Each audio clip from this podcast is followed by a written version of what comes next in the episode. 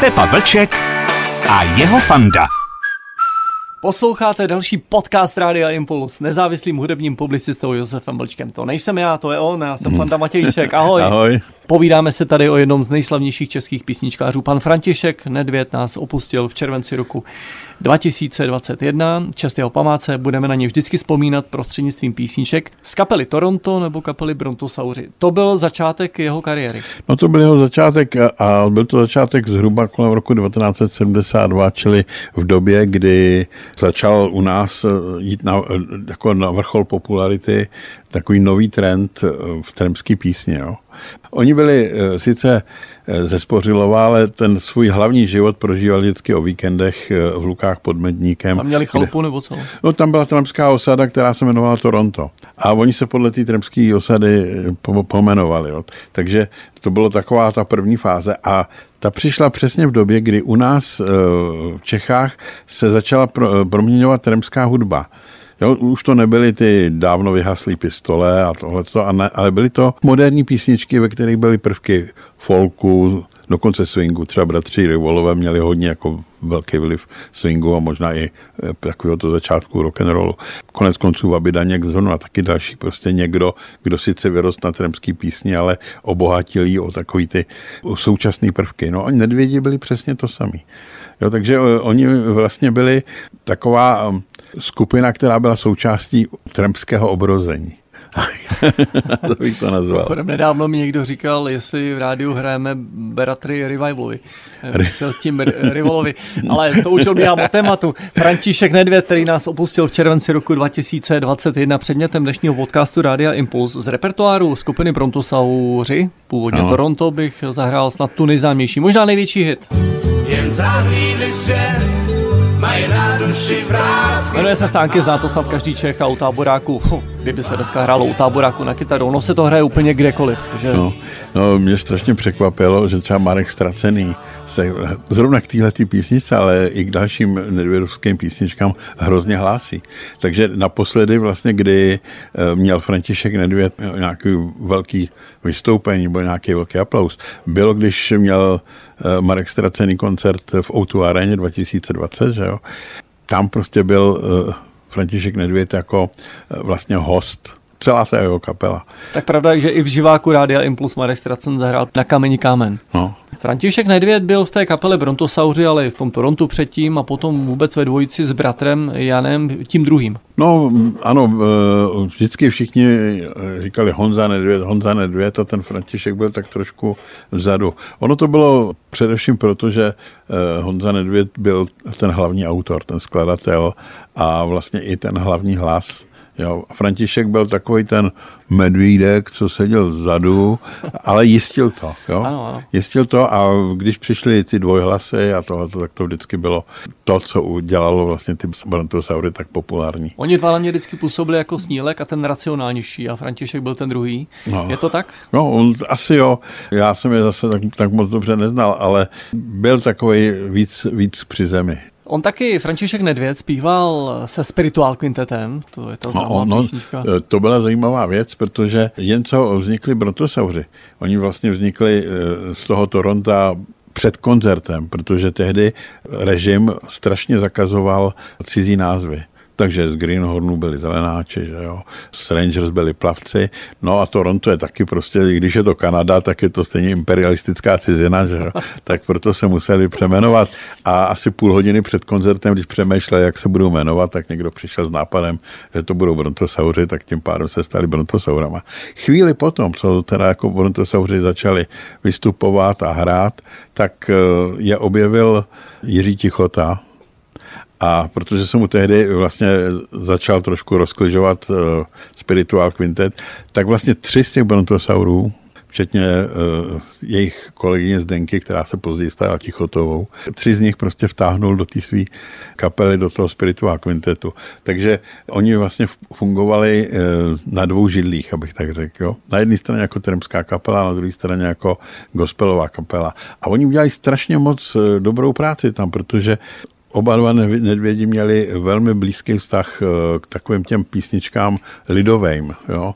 Eh, oni měli dobrý vztah k písničkám národního obrození. A to jsou věci, které prostě se v tom repertoáru spirituál kvintetu objevily a dali prostě tomu jejich eh, působení nový rozměr. To předtím to byla jenom gospelová kapela. Tichota říkal, že ty nedvědi prostě jako pěvecky strašně pozvedli tu kapelu, protože oni opravdu uměli zpívat a e, dokázali do tomu vystoupení dát takový ten drive.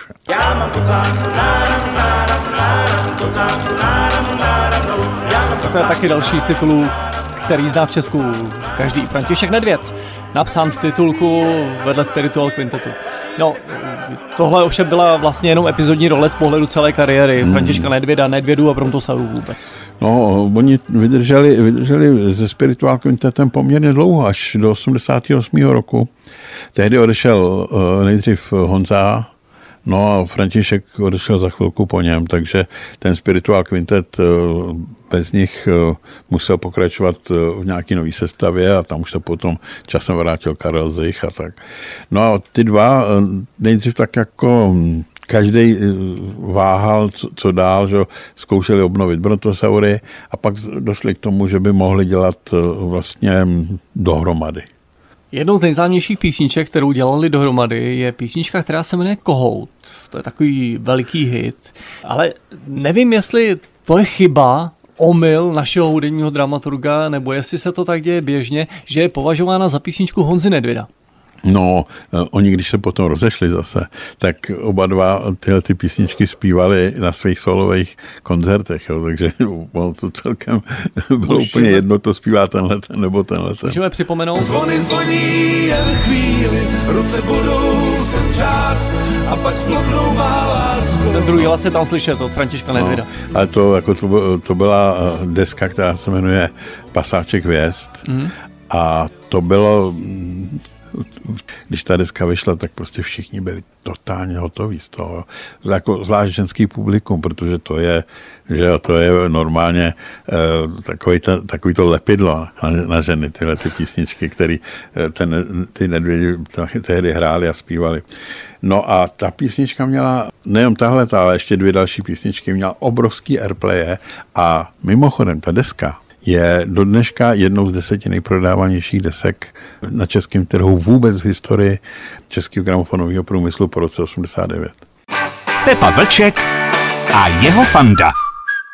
Posloucháte podcast Rádia Impuls. Hudebním publicistou Josefem Vlčkem vzpomínáme na písničkáře Františka Nedvěda, který nás v červenci 2021 navždy opustil podle těžké nemoci. Jsme u bratrské dvojice, která odešla jak ze Spiritual Quintetu, tak rozpustila Brontosaury. František a Honza vystupovali spolu. Vrcholem toho jejich vystupování byl ten slavný megakoncert na Strahově, který pořádal Petr Novotný. No, to uh, musím říct, že ten úspěch byl trošku nepochopitelný, jo, protože když se pokoušeli potom znova udělat další festival, Eh, podobným způsobem, jako, jako byl ten koncert eh, na Strahově, tak, eh, a mělo to být pod Řípem, tak už skoro nikdo nepřijel. Jo. Takže to tehdy vlastně ta Nova tak strašně jako vygradovala, zdramatizovala, že těch 60 nebo 70 tisíc lidí tam opravdu na ten Strahov přišlo pro mě to byl docela šok, protože zrovna dole, že pod Strahovem eh, v Šárce eh, vystupoval Brian Adams a Alanis Morissette, takový, takový putovní, eh, putovní koncertní tým a nás, my jsme tam měli tam bylo tak 4 tisíce lidí. Ty jsi, to, ty jsi to minul, to vystoupení v roce 96 na Strahově. Ty jsi byl na Brianu já, Adamsovi. Já jsem byl na Brianu Adamsovi, který hrál tehdy báčně na basu. No vidíš, to si necháme někde jako téma. V podcastu Rádia Impuls. František Nedvěd se ovšem eh, po nějakém čase s bratrem rozešel. Co bylo příčinou? No takhle, eh, většinou, většinou se píše, eh, že to byly peníze že se hoši nedohodli kvůli prachům.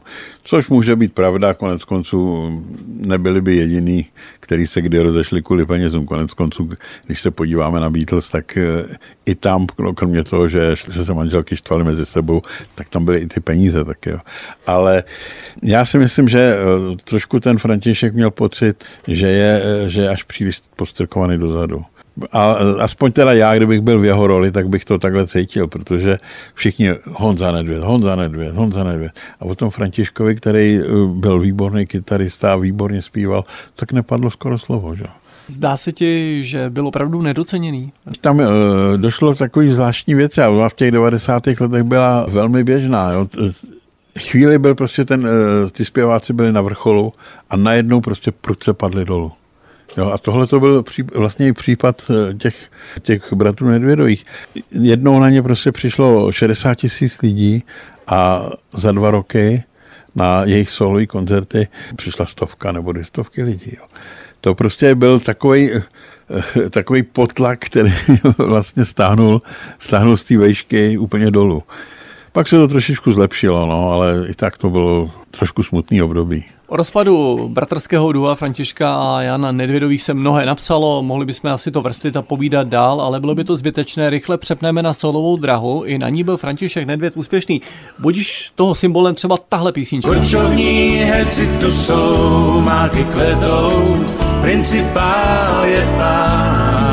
Si, že tam už velká část publika přestala vnímat rozdíl mezi tvorbou Jana a Františka. Už to byly, pořád to byly nedvědi a e, tak se mi zdá, že vlastně ve finále ten František sice odešel na solovou dráhu, ale furt z toho stínu svého bratra nevystoupil. Nevystoupil. E, měl pár, e, pár docela zajímavých hitů, ale něco tam chybělo. Že? No.